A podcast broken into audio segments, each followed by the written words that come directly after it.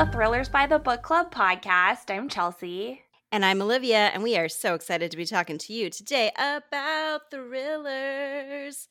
I just want to Um, say, in yes, the what- time that we have not been recording, I have Yeah. watched so many shows, Oh my gosh. Like and talk to you about documentaries. Oh, Okay, okay. Yes. like so Well, many. Like, Tell me So tell me about like what stands out to you. What's your favorite? Like what were you right. getting into? So I caught up. Mm. Finally, I watched House of Hammer, which was Oh, oh, oh my yeah.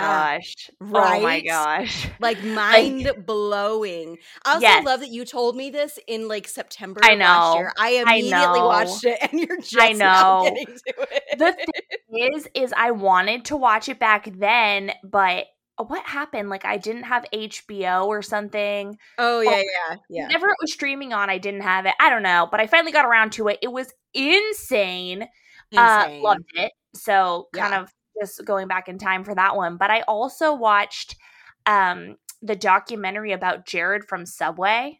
Oh my god, it's so upsetting. It, was so I, upsetting. I'm not gonna lie, I watched the first two parts, but not the last one because it was so Uh-huh. disgusting. I was like, Yeah. this is disturbing me.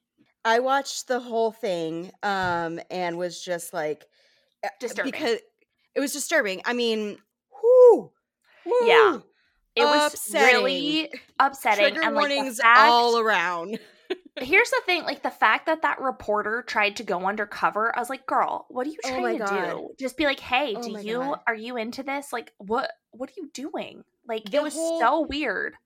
all of it was so upsetting and like how the so the woman she's like dating jared kind like, Yes. whatever and yes. it, and recording conversations with him and they are just like gross it's there So gross. it's so disgusting it's so disgusting It was. um incredibly It upsetting and i don't know how Yeah. she just like kept a straight face like how did was I she just like cool i'm just gonna keep going with this because no oh my I god know. And she's like, I'll come over to your apartment. And then she's like, I felt unsafe. And you're like, yeah, duh. Like, Yeah, what no are you shit, talking dude. about? You should have Oh known that. And then you get there and you're like, I didn't feel comfortable. Yeah. Who, like, of course. Why oh would my you? god it was yeah Mhm. Um, Mhm. it's really it's a very interesting look because I didn't know how how big the case was against him. Like I knew Yeah. that he had like some stuff, but like I didn't understand until this documentary. Like he went to other countries to like have Ugh. interactions and just like it's it's disgusting. it's disgust it's very upsetting. Okay, so you Yeah. watched that one. So I watched that one. I also watched the one on Bama Rush. Have you seen that one? no, that one I haven't seen. It, I mean, I didn't think you would have, honestly. But Yeah. it was about, like, all like, these girls. I don't think that's like- true crime. it's not, but it was dramatic. It was about like all these girls rushing sororities at the University of Alabama. I don't know, uh, yeah. Alabama school, and then like how hard it is, and you know, like what you have to do to get in, and then everyone getting upset that like there even was a documentary because they were scared that like some stuff would come out or something. It was really Yeah. interesting.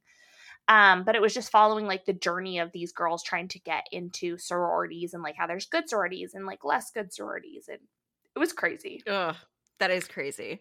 Yeah, so I watched that one. Um, I obviously started from the beginning of Vanderpump Rules after there was that whole late Oh, drama right. thing. Yeah. Yeah. so I started watching that um because obviously, why wouldn't I? Uh, it's going okay. I feel like I have to have a lot of stamina to get through it because I really don't care at all anymore. But I'm like, you, gotta were like, commit, I you just know? wanted to understand what was going on in that moment, and so Right, like, you and know it's gonna 10 get good later. Yeah. Yeah. Wow. Wow. Yes, there's 10 You're seasons. And I'm like, I I hate it.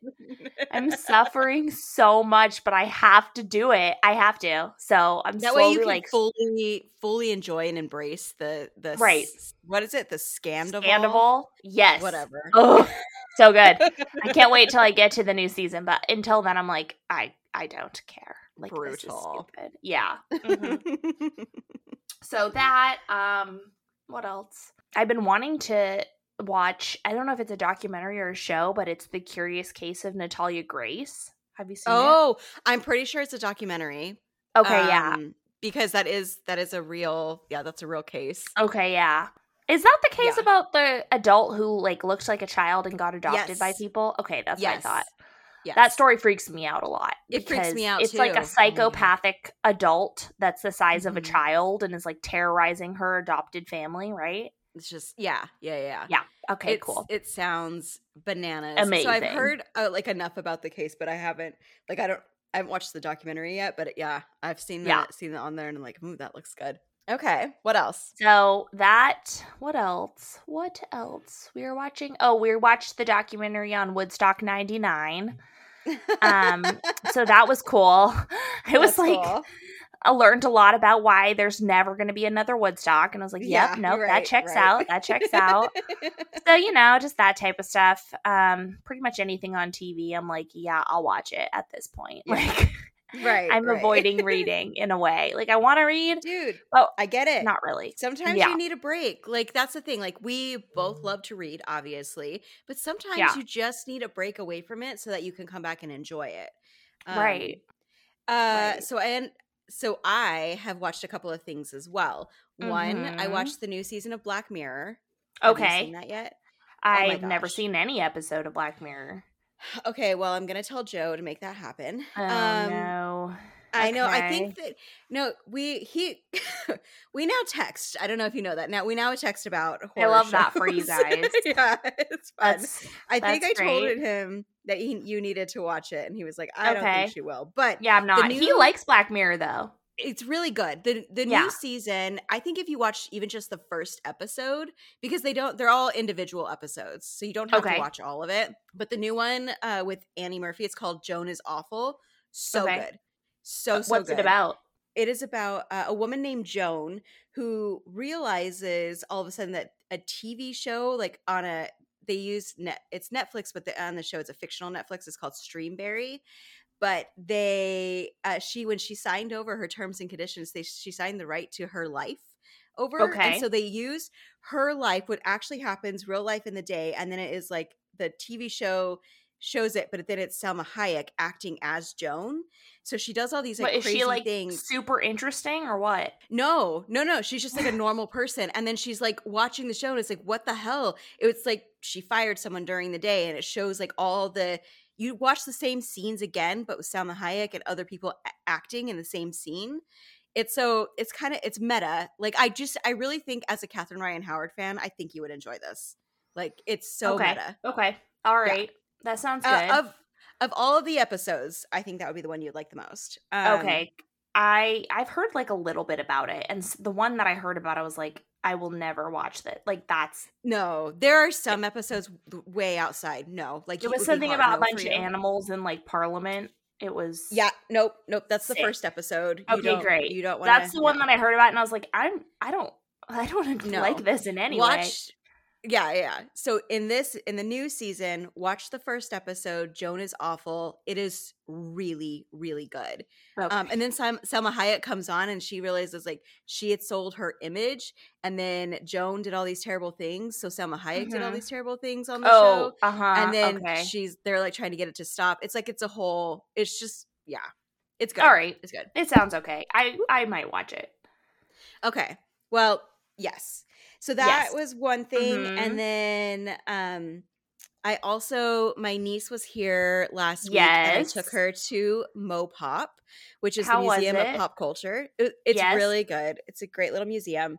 Um, but we went down to the horror section where Ooh. they have like actual props and stuff from horror movies and which is super cool and just like statistics about uh, horror movie serial killers like Freddy and Jason and you know Texas Chainsaw Massacre all this yeah stuff. so that was really cool and when we were looking at it I realized I have never seen the movie Blade okay which everybody I mean it is apparently a very big horror movie okay I, so I don't know. I haven't seen it yet, but there was a lot of stuff there, so I was like, I guess I should watch this. And I talked you to, I uh, said that to Joe, and he was like, Yes, no, you have to watch it. And I was like, He's seen then. every movie, so yeah, yeah, he'll, he'll tell you. Yeah, he always um, tries to um tell me what to watch, and I'm like, uh, maybe. I, mean, no. eh, yeah, I mean, yeah. No, I like it now because now I get like the best the new suggestions for horror movies. I don't really pay that much attention to what's Right. coming out, but Right. now I get them directly That's the show, and I'm like, yes, you." thank you, thanks so much, appreciate that. um but what's really cool in mopop eh, they talk about like what really is horror and how it starts with fear. Mm, and so i took a picture of this like uh, display that they had which i thought was really cool. Mhm. and it talks about how fear is the anticipation that something is about to occur and the anxiety that it's going to be terrible. So it's a basic it's a part of our basic biological makeup evolving alongside humanity as a primal survival instinct. Then fear Hmm. keeps us alive and competitive as a species on a larger scale, fear guards us against the breakdown of society and culture by reinforcing behaviors that are biologically advantageous. And then when the things we fear actually happen, we experience horror. And horror is the dark realization and subsequent revulsion that the world is now fundamentally, shockingly, and permanently altered. And I thought that was That's such an so interesting, Yeah. Uh-huh. it felt very, very interesting to me about like really what is fear and the purpose of it, and then what is the difference between fear and horror. Um, Right. So No, that's I like that a Yeah. lot. That actually makes a lot of sense. yeah, so it was pretty cool. And then the other thing that I have been so into, like last night I fell asleep to it, and I'm going to watch it as soon as today is over.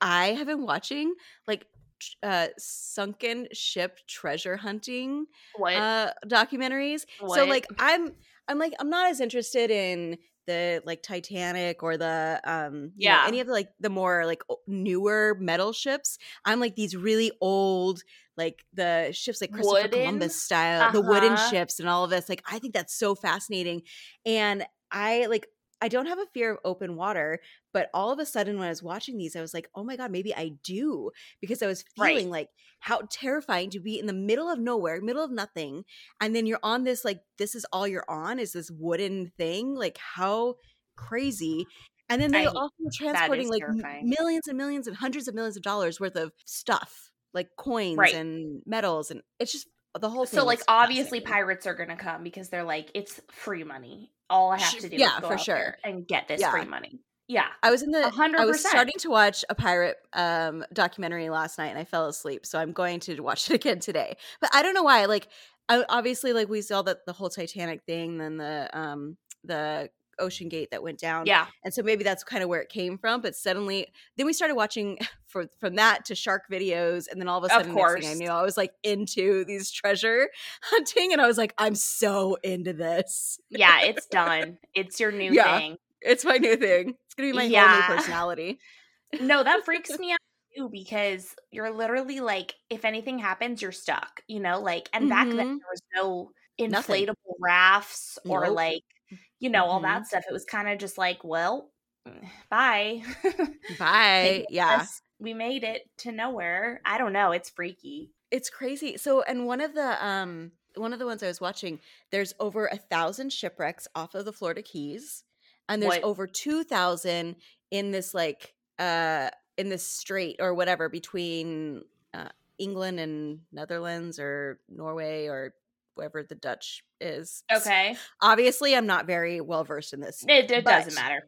Whatever. it's just like this really small area that they have over Yeah. 2,000 sunken ships from. And it's like so wouldn't everyone everyone go there and be like, "Where's my treasure?" I mean, you would think, but I don't know because I think that this I I don't know. I don't know.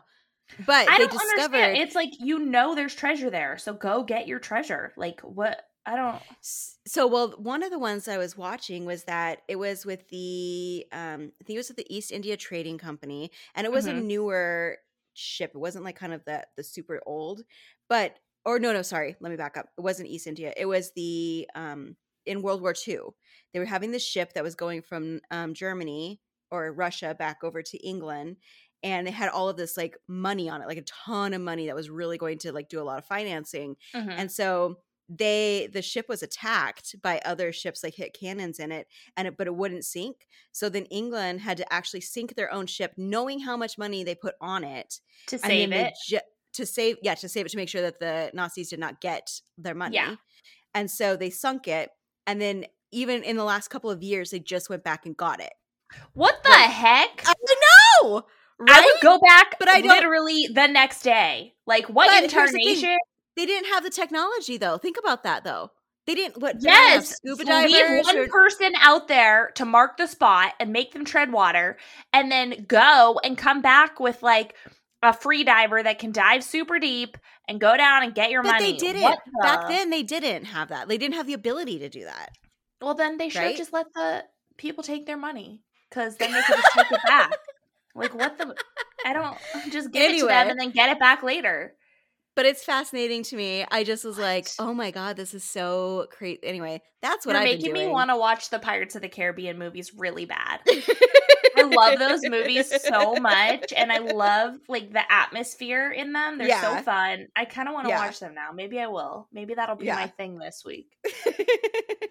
You're welcome. so good. Thank Um, you. Well, I'll, Thank I'll much. continue to watch pirate documentaries, and you watch Pirates of the Caribbean. Great. Yeah, I don't want to see any real life. I want to see fake Orlando Bloom being a pirate. I mean, who doesn't? And then I found out. Oh my god! Another thing I learned was there two famous women pirates um, because there weren't very many. One was named Mary Read, and the other one was named Annie Bonny.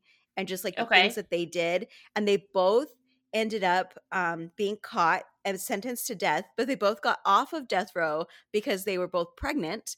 So they let them live. One of them died in childbirth, and then the other Oh. one, like nobody ever, nobody knows whatever happened to her. It's like it's just a mystery. She just was I love it. like, yeah. I'm like, oh Good my god, her. so fascinating. And I was so excited because like they had to be pretend to be men to be on the ships, Right. and then they like met each other, and they were like, oh hey, no, I'm a woman, you're a woman too. Okay, cool. they knew. They knew So immediately. cool. Men are stupid, Yeah. and men are like, "Oh, it's another man," and another woman's like, "No, nah, No, that, no, that's man. not it." yeah anyway, it was just fascinating it's i've been finding it very fascinating um so listeners if you're interested in pirate treasure or pirate like stories just dm me because i probably will Yeah. want to talk to you about it Yeah. Yes. Love it. You're Yes, you're using your time wisely. am i am i Yeah. it's funny i was telling a friend today like i've had to have like a little bit of a come to jesus with myself of like okay we need to sit down think about Mhm. the priorities in life and actually like refocus because i feel like i've just been on this month long wild vacation from life which i haven't been but i've just Mhm. like barely been floating and so i'm like okay let's get like let's get things back together find time to read find time to do a Mhm. podcast right i haven't touched my book in weeks so it's just but like, also, yeah. like maybe your priorities are pirate documentaries now. This is it Like. That's my number one priority is a pirate Right. documentary. So you should not feel bad about that. I don't. I don't see a problem. To be honest, Thank you. I think you. you're, You're making right. very wise choices personally, but I am an enabler, so you can't trust anything I say. I appreciate that. Yeah, it's gonna really Sure. help me with my future dreams Yeah. and plans. Maybe you'll write a pirate book. docu- Maybe You your your book will be know. about pirates. You never know. We love pirates, so I'm I'm There fine with it. Oh my gosh, so funny. Love it. Okay, well, uh, should we do pub day? Yeah, yeah, absolutely. All right, so today is July 11th, and I have six books I'll be highlighting today. Wow. Um, yeah, we got a handful out today. Um, hold on one second. I had like a thing in the back of my throat. Okay, anyway. no, I get it. it's a popcorn kernel from a long Yeah. time ago. It always Mhm. is. From It's you month eat popcorn once, and then like the rest of your life, that kernel lives within your mouth, and you can never get it out. And you later you find it, and you're just like, I haven't had popcorn for like two months, and it's a kernel. Okay. anyway, I mean, I don't. Maybe that's You know. thing to do. no, you know that ever. Okay, listeners, if that's ever happened to you, DM me because Not I know it's two true. months later. I Come mean, I don't know how I don't know anything about time, but it feels like a good amount of time later. About time. It's for sure not the same day. I will say it's Yeah. a different like the next Yes. day at least. The next day, minimum yeah. a day, maximum. I'll give like you that. Yeah, I'll give you that. but I don't floss enough, so that could be why too. I was just gonna say that's probably like that's what you just told us. right, I'm not a flosser. I mean, it's just like with what free time, you know. Anyway, right. I okay, mean, who has day. time for that? Anyway. No one. Okay, Pub Day, July 11th. There are six books I'm covering today. The first is called Deadfall by Brad Thor. This is from Atria slash Emily Bestler Books. Um, Mhm. This is the 22nd book in the Scot Harvath Wow. uh, series. And this is a military thriller. So if you like those, guess what? Your new Brad Thor is out. The next one is An Evil Heart by Linda Castillo from Minotaur Books. This is number 15 in the Kate Burkholder series, which is a police Mm. procedural. Mm-hmm. And then All the Demons Are Here by Jake Tapper from Little Brown, which is a political thriller. I love So, the title. I if love you it. are, yeah, I, I do like that title as well. If you're interested in mil- military political thrillers, you got some good ones, good police procedural. Now let's get down to some of our psychological thrillers. yes. Okay. So I actually think this one might technically be horror, not 100% sure. But the n- book I'm going to give you some highlights on is called Dead of Winter by Darcy Coates. Oh, this is from yeah, from I've been Pen wanting Press. to read that. Dar- Darcy Coates is an excellent writer. She's Yes. fantastic. Okay, so this is there are eight strangers, one killer, nowhere left to run. Krista has always been anxious, but at this moment, life seems oh so hopeful with her hand in Kiernan's as the bus tour bus climbs a narrow road up the side of the Rockies. Blue skies turn bitterly cold mid afternoon as a blizzard pushes through the group of eight strangers out of their bus and to take shelter in an abandoned hunting cabin. Deep in the night, their tour guide goes missing, only to be, to be discovered then the following morning, his severed head impaled on a large pine tree outside the Mhm. cabin. Eight drops I to seven, and it becomes clear that someone in the group is killing for sport. Here's the thing, and like, let's just talk about the logistics of a head being impaled on a large pine tree. So, right. like, let's think about that really quickly. Large pine tree has got to be like six feet around. How would you impale a head? Maybe it's tall. Maybe it's just a, like a taller kind of pine They said tree. large. They didn't say tall. They, did said say large. They did say okay. Well, you know what?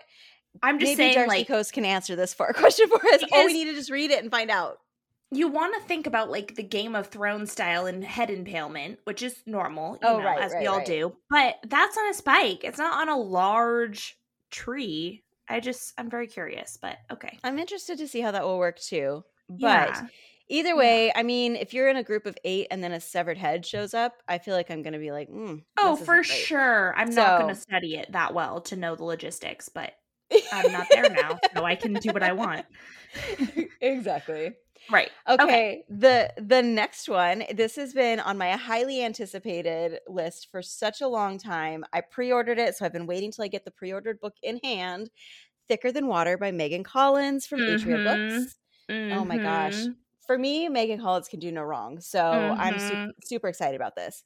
You're going to love it, Julia- I think. I, I have a feeling too. Julia and Sienna Larkin are sisters in law, connected by Julia's husband and Sienna's brother, Jason. More than that, the two are devoted best friends and business partners, believing that theirs is a uniquely unbreakable bond. To Sienna, her protective brother can do no wrong, and although Julia knows he's not perfect, they've built a comfortable life and family together.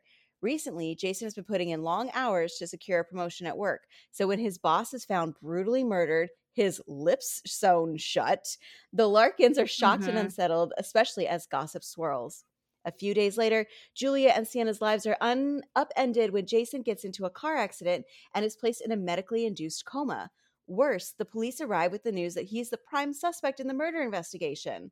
With Jason unable to respond and with Julia and Sienna working to clear his name, the two women find their friendship threatened for the first time.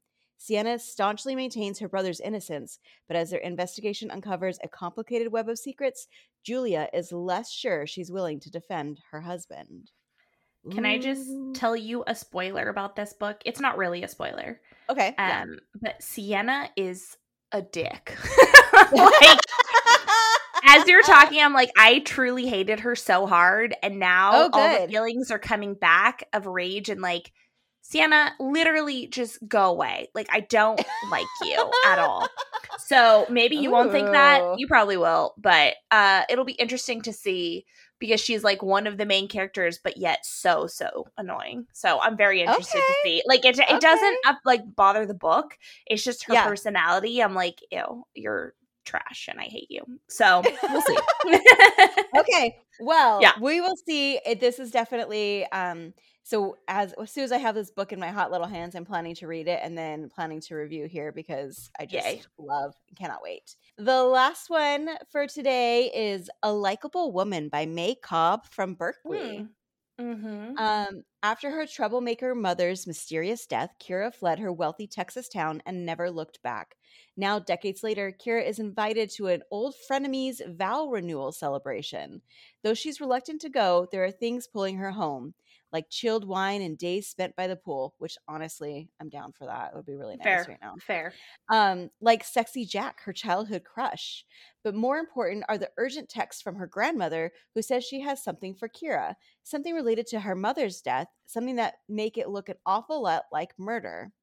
When her grandmother gives Kira a memoir that her mother had been working on before she died, Kira is drawn into the past and all the sizzling secrets that come along with it. With few allies left in her gossipy country club town, Kira turns to Jack for help. As she gets closer to, to discovering what and who might have brought her mother brought about her mother's end, it becomes clear that someone wants the past to stay buried, and they might come after Kira next. Mm. I feel like this is giving Mhm. me Real Housewives with murder vibes, and I'm I'm into it. Yeah. Which is yeah, hunting. I agree. That sounds very good. So, congratulations, authors, on the release of your books, and listeners. I hope you found something new to pick up this week. Um, and Chelsea, we have a special show today. We do. So we're We doing do. something kind of different. So we Different, each mhm. picked one of our favorite authors that we love and we've read like all their books and we're Mhm. going to rank them for you for from least best like the 4.5 to 5.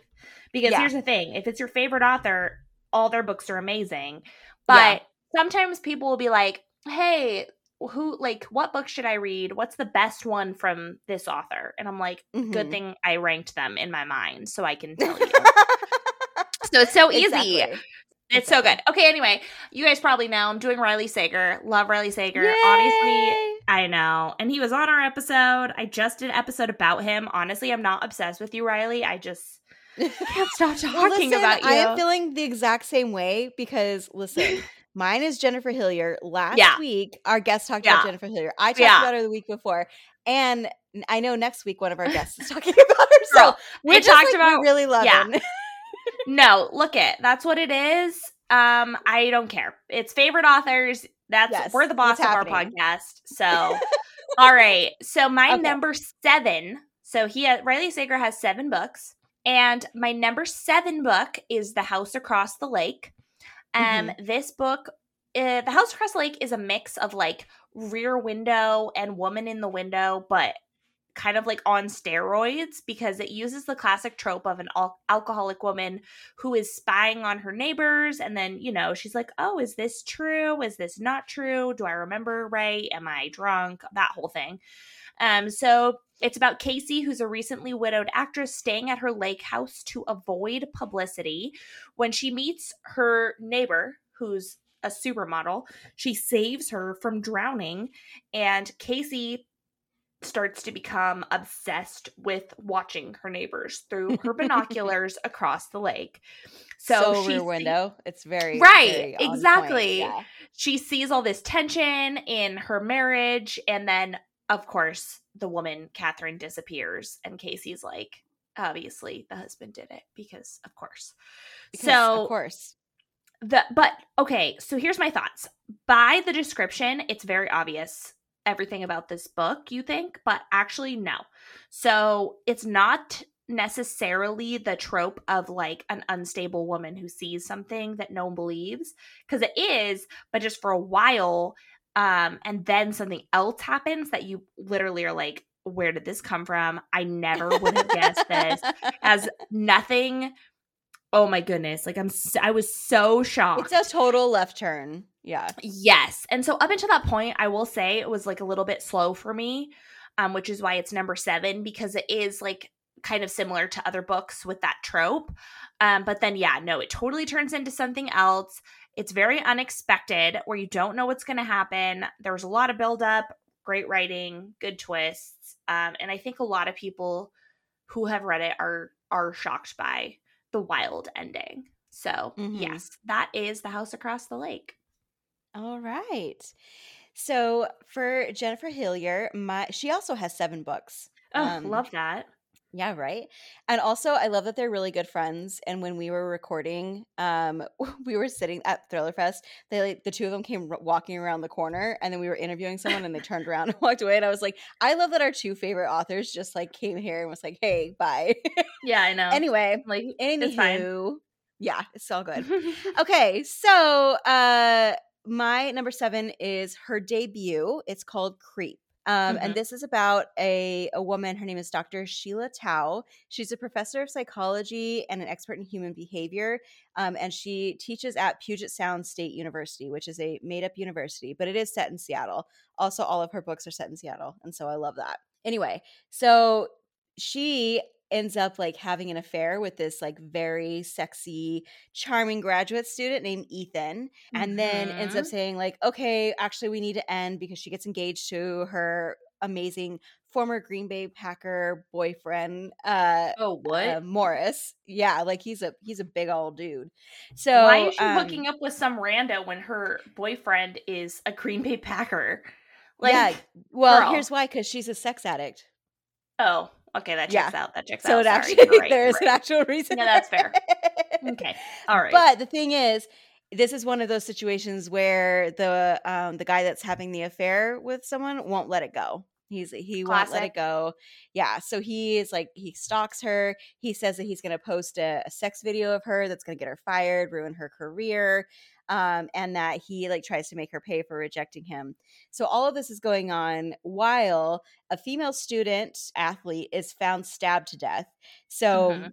that happens on campus. So then they start searching into like, oh, what happened to this girl? And anyway, Sheila ends up in this like like cat and mouse game with Ethan. So yeah, that's kind of how that goes. What I liked about this was that it is gritty, it's sexy, um, getting involved with a serial killer in a taboo relationship, which I thought was fun. But this also, because it's the debut, it starts the connections of Jennifer's books. So she has books that are like their little Easter eggs in a, almost a, a lot of them. I don't wouldn't say all of them, but at least a lot of them. And I was putting some more together as I was like putting um, this together. I was like, oh yeah, there is that character from that book. So anyway, in this one, it features Sheila Tao, who is in the second book, Freak, and Jerry Isaac, who is in the second book, Freak. And Jerry Isaac also appears in Wonderland. Well, I will talk to you Oh, when cool. I get to those books. So yeah, it's kind of the, the start of the little world building. I love that. I love when characters are like in multiple books. I think it's so fun. Yeah, me too. Okay.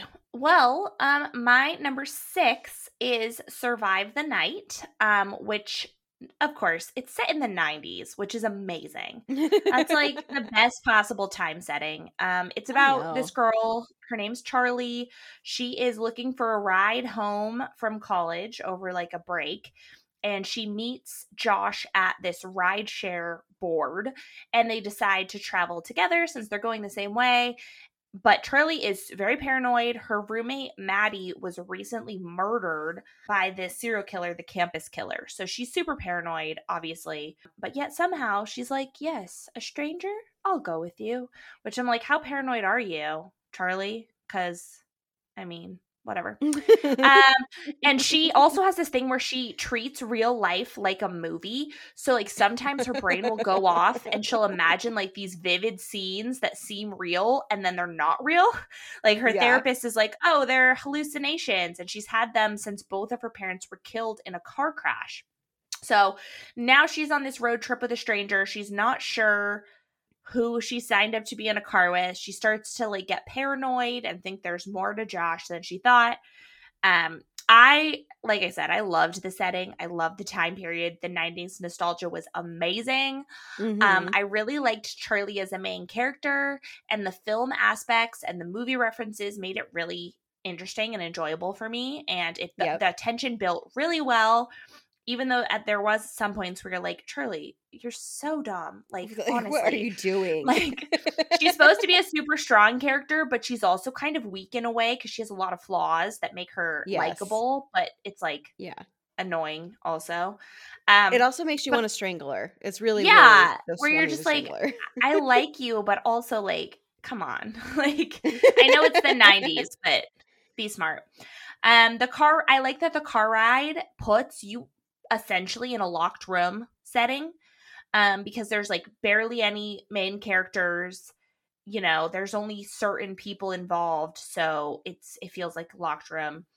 Um, I I did like it had a great storyline about the fact that like women are afraid to be impolite and they Mhm. like sometimes you won't get yourself out of unsafe situations because you're scared to be rude Yes. Yeah. were like, "Oh, I don't want to," especially during you. that time in the nineties. Yeah, like very still women were still very much like we were not doing a fuck politeness situation. no, no, definitely. Not. It was like, oh, I well, women are supposed to be quiet and polite, and yeah. I don't want to inconvenience anyone, even when you're like, this is clearly a weird yeah. situation. Um, so right. I I did like that um aspect. So yeah, that was um survive the night. Nice. So my number six is Little Secrets, and um, love it. This this is about. Have you read this one? I don't even know if you've read any of the. Okay, I loved yeah. it. Yeah. So this is about uh Marin. She has a perfect life. She's married to a college sweetheart. She has a, a chain of upscale hair salons. Her husband runs his own company. They live in Seattle, where it's like they live a happy little life here. And then one day, uh, Marin is at Pike Place Market and her son is kidnapped, Sebastian, and her entire world falls apart. Um, and so a year later, Marin is still looking. The FBI search has gone cold, so her son's still missing after a year. The publicity's faded. Her and her husband like have really run into problems. She hires a PI to pick up where the police left off, and that PI is Valerie Castro, who is the main character in Wonderland. Mm-hmm. Um, so I love that again, tying some things together. Um, and what she learns is that Derek is having an affair with a younger woman. And so now not only is her child missing, but her husband's having an affair with this like hot little minx or Come whatever. on, Derek. I know, Derek, get your shit together. It's like um, the one horrible thing, and you just think you can do whatever you want. You can't. No, you, you, cannot. So for me, this was the first Jennifer Hillier book I read, and I loved it. Um, I really like that it's inside the head of a woman who's going through mm-hmm. one of the worst things that can happen to a parent, a child mm-hmm. disappearing, mm-hmm. and you see how her story unfolds and the ways the men in her life impact her. It's very, it's just so well done. The ending shocked me. I remember having a visceral feeling when the kid was kidnapped at Pike Place Market, and then yeah. a visceral feeling again when she starts to interact with Kenzie, and then again at the end of the book made my stomach yeah. drop like when we got to the um the twist at the end so yeah. it was just like if you are a mother this book is going to hit deep um but and it's so it's so good it's so good yeah, it is so. i agree such a good one okay okay um yep. my number five is final girls um, which was one of the first books I've read by Riley Sager. It's pretty much everyone's favorite, I will say. Yeah. Um, it's a lot of people's no, favorite. Yeah. Not me. um, so this is the synopsis. Ten years ago, college student Quincy Carpenter went on a vacation with five friends and came back alone, the only survivor of a horror movie scale massacre. In an instant, she became a member of the club that no one wants to belong to, a group of similar survivors known in the press as Final Girls. There's Lisa, who lost nine sorority sisters to a college dropout's knife, Sam, who went up against the sack man during her shift at the Nightlight Inn, and now Quincy, who ran bleeding through the woods to escape Pine Cottage as the man she refers to only as him. The three girls attempt to put their nightmares behind them, and with that, one another. Despite the media's attempts, they never meet. So Quincy's doing fine. She's like taking Xanax. She's has a almost fiance Jeff. She's like running a popular bl- baking blog, all these things. Um, but her, she's not able to like recall the night that everything happened. Um, and then they find that first final girl, Lisa, dead in her bathtub. Um, and so the second final girl comes to Quincy. So Sam comes to Quincy and is like, Hey, I'm panicking. I don't know what's happening. Like, is someone coming for us final girls they're like mm-hmm. terrified. Um the premise is really cool. I love the pre- premise. I yeah. love the story. The idea of final girls like the girl who survives is yeah. awesome and he I did a great that. job. Um i think yeah it's it's such a great plot and he did a great job writing it. I read it so fast. It was so creative. I yeah i loved it the only thing that made me put it at number five is I kind of figured out the ending. Um, and this being my first Riley Sager book, or one of my first, I was like, man, I want to be surprised. Yeah. yeah. Um, so that was the only thing that I was like, man, I wish I wouldn't have guessed what was going to happen. But still, really good. Lots of amazing characters and plot points. I I love I loved the characters. And so, yeah, number 5 is Final Girls. Fantastic. Fantastic book. Yeah. Okay, my number 5 is her latest book, Things We Do in the Dark. Mm. Um and so this book, if you haven't checked it out, you really should. Um, it is about when Paris Peralta is arrested in her own bathroom. She's covered in blood, holding a straight razor, and her celebrity husband is dead in the bathtub behind her. She knows she's going to be charged with murder. As bad as this looks, it's not what worries her the most. With the unwanted media attention now surrounding her, it's only a matter of time before someone from her long hidden past recognizes her and destroys the new life she's worked so hard to build, along with any chance of a future. So, 25 years earlier, Ruby Reyes, known as the Ice Queen, was convicted of a similar murder in a trial that riveted Canada in the early 90s. Reyes knows who Paris really is, and when she's unexpectedly released from prison, she threatens to expose all of Paris's secrets. Left with no other choice, Paris must finally confront the dark past she's escaped once and for all, because the only thing worse than a murder charge are two murder mm. charges. Mm. Mm-hmm. Yeah and then three, and then four, and then, but yeah, then five, right, right, right, and then six. Yeah, okay. So I I love this book. Um, finding out Paris's past and her and her story, mm-hmm. why her husband is dead, her own past. It, it's going to leave readers with a lot of feels. Um, I think this is a really what I love about this book is that I can see the um because I have between creep and here you can see the progression in Jennifer's writing. It's like mm-hmm. it's so I, I, it almost is like now there's like more messages. There's more of yeah. like something that you're trying to say. We're examining something like a bigger picture. And maybe that was more of the case in the early ones, but I feel like I feel it more in these ones, um, which is excellent. So this feels to me as an intimate look at toxic relationships, both in terms of family and in who we choose to surround ourselves with. There are a lot, a lot of trigger warnings. You will feel sick to your stomach, um, but the end is super satisfying, and I really hope we get to see more of these characters in the future, especially Paris's friend who is a podcaster. Has yes. podcaster uh, podcast. I really want to see more of him. I'm really interested. Yes, that um, would be um, so like that would be a good character to carry over. Yeah, absolutely. So that is number five things we do in the dark. Loved it. Okay, my number four is Home Before Dark. Um, it's about oh, Maggie. Yeah, yeah. Mm-hmm. it's good. Um, it's about mm-hmm. Maggie and her parents. They live in this old house called Baneberry Hall, um, and they actually only live there for three weeks before they leave in the middle of the night, uh, terrified. And her Maggie's dad writes this nonfiction book. It's called The House of Horrors about like the ghosts that lived in the house, all the scary things that happened um and it was kind of like an amityville horror type situation yeah horrifying so now um it's in the future and maggie restores old homes she can't remember anything about the book um, she doesn't believe it though, because she doesn't believe in ghosts, of course. So her father passes away and she inherits Baneberry Hall. And so she decides to go back and renovate it because she wants to sell it. Um, and so she goes back and she, as she goes back, the locals are kind of like upset that she's there because the house got a lot of negative attention and like no one has wanted it because of Maggie's dad. And mm-hmm. as she starts to restore it, it is kind of creepy um and like weird things start happening. And so I I really liked the ominous feeling of this book. I mm-hmm. like the mm-hmm. chapters go between Maggie in the present and chapters of the book, which I think is really cool.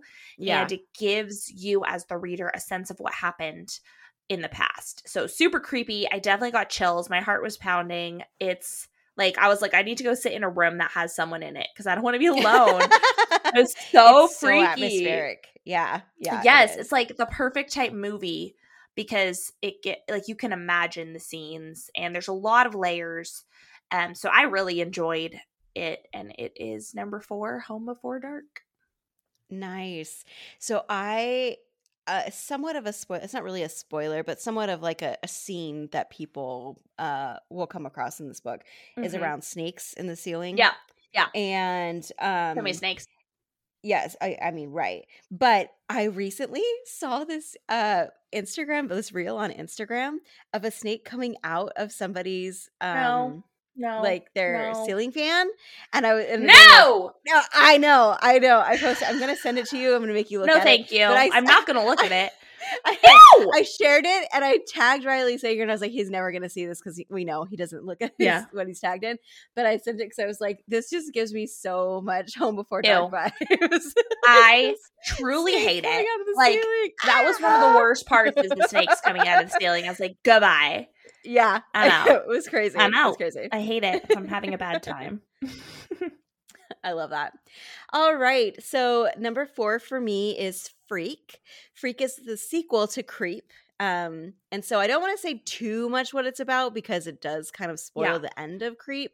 Yeah. But um, there is a woman who is serving 20 years in prison for slashing a Seattle PD officer's um, Jerry Isaac's throat during um, during a, a scene in the previous book. So the whole thing now is that it is about Jerry as he is now he's no longer um on the police force. He's retired as a private investigator and he has a scarred neck and a really tortured speak. And on audio, the audio narrator does a really, really good job of representing Jerry and his voice. It gets like very you know, Oh, creepy. yeah. So it's it's yeah. So it's really good. Yes. Um, so the thing is, so Jerry is called out to a scene and he's like, I'm not a police officer anymore. Why are you guys, or not a detective? Why are you guys calling me out here? Because they get there and somebody had carved into this woman's stomach, free Abby Maddox. And Abby Maddox is one of the characters from the previous book. I'm Is not going to go into more details than that. Yeah. Okay. So yes, it is like it's so there. I love this because it's there's male point of view in here. It's female uh, driven. Um, bad guys and it's fast paced it's dark it's gritty like this is these are like the dark uh, kind of things i don't know how to describe but when sometimes when i think about a thriller i want something that is going to take me into a really dark place where Mhm. I'm not necessarily thinking about is there a bigger picture here? What's what's the, what's the moral of the story? What am I trying to get out of it? It's just like this is just a gritty kind of action. yeah. Um, and this book really does that for me. So Ooh. Yeah. Okay. That sounds good. Number- Okay. Um, my number three is Lock Every Door. And- oh, that's three. Oh, Yeah, three. That's three. okay, okay. I know. I get it. Um, so no visitors, no nights spent away from the apartment, no disturbing the residents who are all rich and famous. These are the only rules for Jules Larsen as she starts a new job as an apartment sitter at the Bartholomew, which is one of Manhattan's most high profile and mysterious buildings. So The Jules yes, it's so creepy. She doesn't have money. She just um got her heart broken. She's like, I need a job. There's a perfect job. I'm gonna go and apartment sit. Like, honestly, who wouldn't want to apartment sit? That sounds awesome. And so she gets starts getting to know people in the Bartholomew, and she finds out that her well, first she meets an apartment sitter. Her name's Ingrid, and she reminds her of her sister who she lost many years ago. And Ingrid starts to tell her, like, hey, this place is not what you think. There's like a history here. And Jules is like, whatever, you're trying to scare me. But then Ingrid goes missing. And so Jules starts to search for the truth about Ingrid's disappearance. She starts to learn about the Bartholomew's past and the secrets that are there. And then she finds out that Ingrid's not the first apartment sitter to go missing, um, and other ones have gone missing in the past as well. It was crazy. Like, this book was nothing like I thought. I would never been so shocked in my life. The ending was Yeah. shocking. There were so Yeah. many layers. It was so creepy. Like the vibe was like eat the rich, and I loved it. I Yeah. loved it. The ending was Yeah. it was just so good. It was so well written. I loved the the whole atmosphere. So I highly recommend it. Highly I would recommend. agree with you. So for me, for Riley's books, it's my number one favorite. Like hands down. Really? it like I did not I did not see the twist coming and I No. literally think I screamed and like tr- like threw the book and was like, "Oh my god, like what the Yeah. Oh my god. Yeah, like absolutely got me and Yeah. just No, it was blew me insane. away. Yeah, love, I love totally it. agree with you. The And you know only reason funny? Oh, go ahead. Why I didn't move it up to one or two is because there's like this amazing storyline about her sister who she loses Mhm. in the past ha- comes into the story so much and you never get any information about it oh, which i'm like huh, very okay. it's like one loose end that like obviously i'm being picky because all his books Yeah, are you're great being picky. yeah. yeah but not having that loose end like really bothered me because there was so much made out of you know her Oh. story that it's like yeah. why is she not tied into this? Like, there's so many ways to tie into this. And so I was very irritated at that. like, it was still good, but I was just like, what the? Like, you could have done so I could, I thought of like 50 things to do with it. So I was mad. you Well, know? that okay, okay. Um yeah, I def I mean it's to me like I said, it's my number 1 because I think the Mhm. experience of reading I was a I was actually nervous to read it. I was nervous it was going to be too scary for me. I don't know why. I I and I had a lot going on in my life. I remember very distinctly when I bought it, when I read it, and it just like just floored me. Floored Mhm. me. Yeah. Mhm. Anyway. So good. So good. Okay. My number three is Wonderland, which is, I just recently read it. And this came out, I think like 2014 ish. Yeah. And it was when it came out on ebook only. And it just recently was re released on for paperback and audiobook. So loved it. Uh, Harry, uh, why do I keep wanting to do that? Hannah Mary McKinnon talked about it on the last episode. So, this is a high level, Vanessa Castro is a uh, homicide detective who is now moving out of Seattle and taking a new job in Seaside, Washington, which is a small beach town where they have this amazing amusement park, Wonderland, um, where she thinks it's going to be a great place to raise her young son and teenage daughter. And then she is now the town's new deputy chief of police. And as soon as she gets there on her first day, things start going awry at Wonderland. Um, she's dealing with a lot of political pieces because, like, Wonderland is a big moneymaker and they kind of run Mhm. the town. So she's like, I'm not going to play everyone's games, all of these different things. Um, yeah. So, uh, and you can listen to the last episode to hear more about the description from Hannah Mary McKinnon. My thoughts are is that I thought this one was really fun. It was twisted. Mhm. I really liked that I felt like I was in Seaside. And there is an amusement park up here that I pictured during while I was reading it called uh I think it's called like not Sunsplash or something something like that. Okay. And it's like when you're going when you're driving between to uh Seattle and Tacoma, you pass this amusement park off the side of the highway. And so that's what I had in my head. And so it's just kind of fun of like and it's I think that the the way where the Wonderland actually is is closer to the water, but either way, it just gave me like so much so many good vibes. I loved it. I loved that it was super creepy with the clowns. The Or, yeah, I was like, are we uh, not going to talk about the clown? yeah, we're gonna talk museum, about the clown museum, which was Like, like, I uh, honestly, uh, what? And then it was just like a lot of just a lot of twisted stuff that happens like in this Mhm. book. It's really it's dark and gritty and Vanessa is like dealing with all of these different political things and she's like uh finding out, you know, uh who she can actually be friends with in the town, who she can trust. And it's just really great. So, so that is number so good. 3, Wonderland, definitely recommend. I agree. I loved Wonderland, like despite the clown museum, even though that like literally ruined my life. I still enjoyed it. it's so but good. It's so good. Yeah. It's good. It's Cool. just there's a clown museum. Okay, Yeah. my number two is the only one left. Um, I Mm. just talked about it last week, but maybe you didn't listen. Maybe all you care about is this episode, so I'll tell you about it again. Um, but if you want to hear more detail, um, I did talk about it in episode 34. So this book is about the Hope family that was brutally murdered in the 1920s. Everyone dies except for Lenora, who survives, and she's like, Nope, wasn't me. I survived, but I didn't kill them all, probably.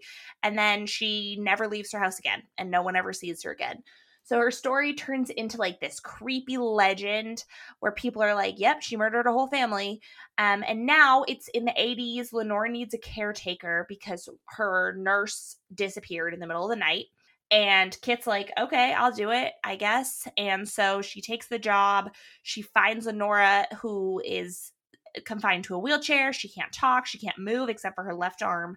And that's how she communicates is she um, taps on a typewriter and she's like, Hey, I want to tell you the story of what really happened. And Kit's like, Okay, but she doesn't really trust her, obviously, because Mm-hmm. why would you? Right. Um, loved it. That's why it's my number two. I loved the Lizzie Borden vibes. I love the atmospheric setting. I loved the creepy house. I loved the plot. I thought Lenora was a great character. Loved Hope's End. It was a perfect dra- backdrop for unreliable char- characters. yeah. Um, they all the characters were awesome. I went through it super fast.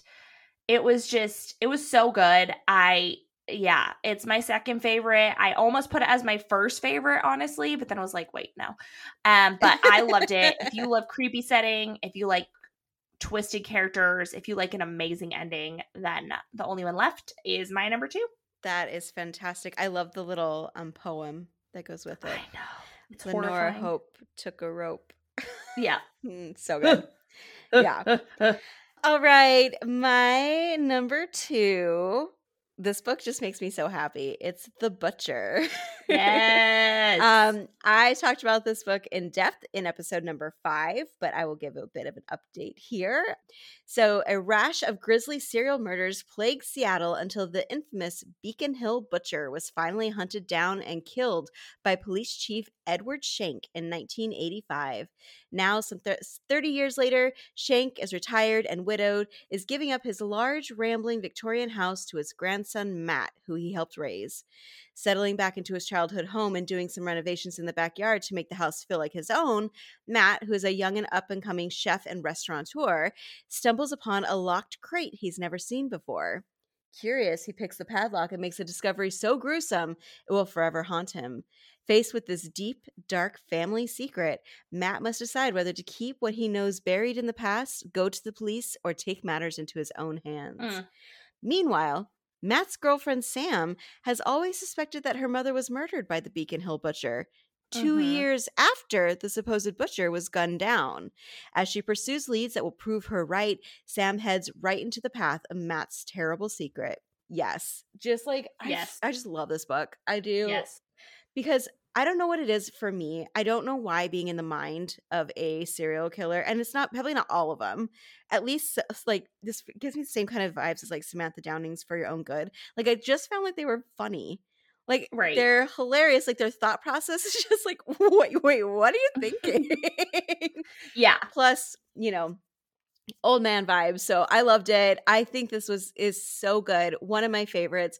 This is just like a great little it's not I mean it's kind of a mystery, but it's not a mystery. It's just a Yeah. great story. It's just a great story. And I just have a lot of fun with it. And again, if you the with all of Jennifer's books, she always goes dark and gritty and that, there's a lot of that in here too. So, really enjoy it. Love it. it. Yeah. I have to read it soon. You really do. I love Yeah. it. And I really want to hear your amazing. opinion. And if it's not that you love it, then I can't be friends with you anymore. Okay, great. I won't be reading it right now then. I'll read it later. Okay. My number, one Riley Sager book is The Last Time I Lied. Oh, yeah. So good. Um, so this book is about a painter. Her name's Emma, and her child experiences at summer camp. So she was at Camp Nightingale as a child, and three girls from her cabin disappear. And no one finds them. The camp is shut down. And years later, the owner of the camp decides to reopen the camp and invites Emma back to be a painting instructor. So um that's pretty much the plot. She emma asked to be put back in the same cabin which i'm like i guess uh that her friends disappeared from. And now she's in charge of three new girls who she starts to become close to.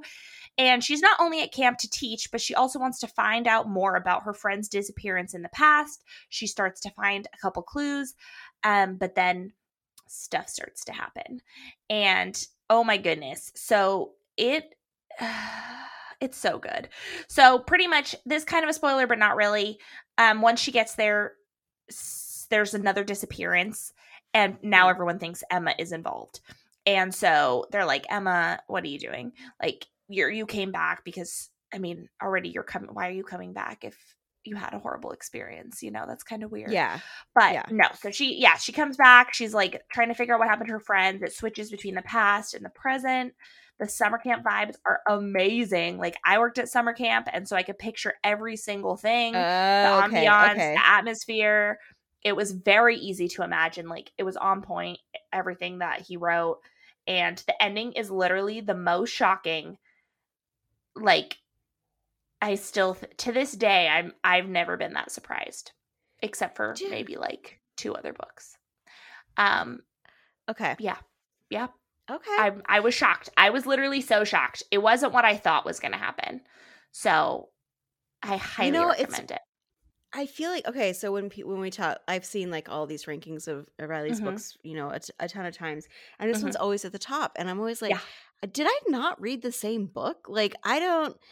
I'm like I. I, I don't remember what the twist is. I Oh remember a lot of the other ones you talked about. I like, remember my the twist. mind is, This one I don't. I think so I need shocked. to read it again because I feel like Yes. I I'm missing something. I'm missing. Oh my gosh. Yeah. Yeah. maybe you skipped the epilogue and then you missed the whole Oh, maybe twist. I don't know. because Also, I like believe- next level. I think I read it on audiobook while I was playing Animal Crossing, and at that time, it was also like zooming through books. So I think I just Sure. didn't pay close enough attention. So, anywho, um, that's my Oh, story with that book. But It's my I, you're making me want to read it again. it is like I just can't say enough good things about it. The everything about it's amazing. Like I st- I want to reread it again for the first time. I want to have that moment, but I never can, which is a real bummer. Yeah, I you hate can. when that happens. So uh, yeah, maybe I could. Yeah. Yeah, Um, or but listeners, you also can. I think do it. I think also because you have summer camp experience, Yes, that also plays a big factor. I did not, so I also you're was like, don't "Eh, care." eh, Yeah. okay, yeah. So maybe that's part of why for me it was like, That's that is true. Yeah. That is a good Yeah. point because I definitely did work at summer camp for two years, and I'm like, I can imagine it all. You're like, I feel this. I feel this in my bones. Yeah. That's so great. Yeah, Okay. I could feel the humidity. Yeah. You know, that's the thing. There's no AC. Yeah. Anyway, okay. okay. Yep. Number one for me from Miss Jennifer Hillier is Jar of Hearts. Woohoo! Oh my gosh. This book. Uh, this book effed me up, man. It is Mhm. so good. It is so Mhm. dark, gritty, mind blowing, twisted. I didn't see the end coming. So well plotted, emotionally gutting, incredible. Just, I want to be like Lady Gaga, just like legend in the is the moment. All of these things. Yeah. That is what uh, Jar of Hearts is for me. Yeah. So I'm going to read the the description of it. When she was 16 years old, Angela Wong, one of the most popular girls in school, disappeared without a trace. Nobody ever suspected her best friend, Georgina Shaw, also known as Geo, now an executive and rising star at her Seattle pharmaceutical company, was involved in any way. Certainly not Kaiser Brody, who was close with both girls back in high school. 14 years later, Angela Wong's remains are found in the woods near Geo's childhood home. And Kaiser, now a detective with Seattle PD, finally learns the truth. Angela was a victim of Calvin James, the Mm. same Calvin James who murdered at least three other women. To the authorities, Calvin is a serial killer, but to Geo, he's something else entirely. Back in high school, Calvin was Geo's first love. Turbulent and often volatile, their relationship bordered on obsession from the moment they met right up until the night Angela was killed. For 14 Mhm. years, Geo knew what happened to Angela and told no one. For 14 years, she carried the secret of Angela's death until Geo was arrested and sent to prison. And while Mhm. everyone thinks they finally know the truth, there are dark secrets buried deep. And what happened that faithful night is more complex and more chilling than anyone really knows. Now, the obsessive past catches up with the deadly present when new bodies begin to turn up, killed in the exact same manner as Angela Wong. Yeah, it's, I just like, uh, Mhm. it so i don't have words i don't have words it's just so good i feel like Yeah. everyone if you ever have been like i really want to read like a gritty a dark disturbing unsettling thriller this Mhm. is this is one this is the one to go with it's so good yeah, I agree with you. I love Jar of Hearts, and the ending Mhm. is so like, ugh. oh my god the ending is just it i think i remember i remember reading this because we read it for the first time in like um i think it was like 2020 i think when i read this and it was uh a, a book club pick for this online um, book club Mhm. group that i'm in and I was like, yes, okay, definitely going to read this. It's based in Seattle, awesome, uh, you know, thriller. And then I remember getting done with it and just being like, holy shit. Yeah. Like, Yeah. what did I just read? Like that was wow. So Yeah. It's next um level. yeah, I'm not really reviewing it really well other than telling you guys you just have to read it because it's so damn good. It's so good. I agree. I agree with you. Yeah. Same page. So, mm, so anyway, those are our our um tier rankings, our rankings of our favorite books from our favorite authors. Yay! Yay! Um, and you really, honestly, you can't go wrong with any Riley Sager or Jennifer Hillier book. Like one hundred percent, you Yeah, can't go wrong. at all. Agreed. They're So, all 4.5. they're all excellent. Yeah, Yeah. absolutely amazing. So, So, go get them yeah. all, or at least one. I would say Yes. personally, don't start with our number one because then you'll be like, it doesn't get Yeah. better. You know? Oh yeah, yeah, yeah, yeah, So start with I like our number three or four. yeah.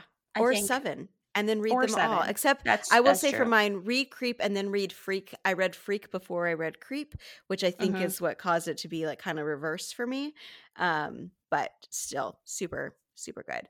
Um, Yes. and if you do read them, please reach out to us on Instagram. Uh, We want to talk to you about this. Um, especially, I really want to know if you read any of these suggestions from Jennifer Hillier. I want to know which ones you like the best. And if you Mhm. have already read them, I want to know which one is your favorite as well. So you can find me on Instagram at Olivia Day Writes. And you can find me at Thriller Book Babe, and you can reach out to the podcast at Thrillers by the Book Club Pod. So Absolutely. do that. Do it. Do that. Do it. Do it. And kill some time. Read a thriller. Bye. Bye.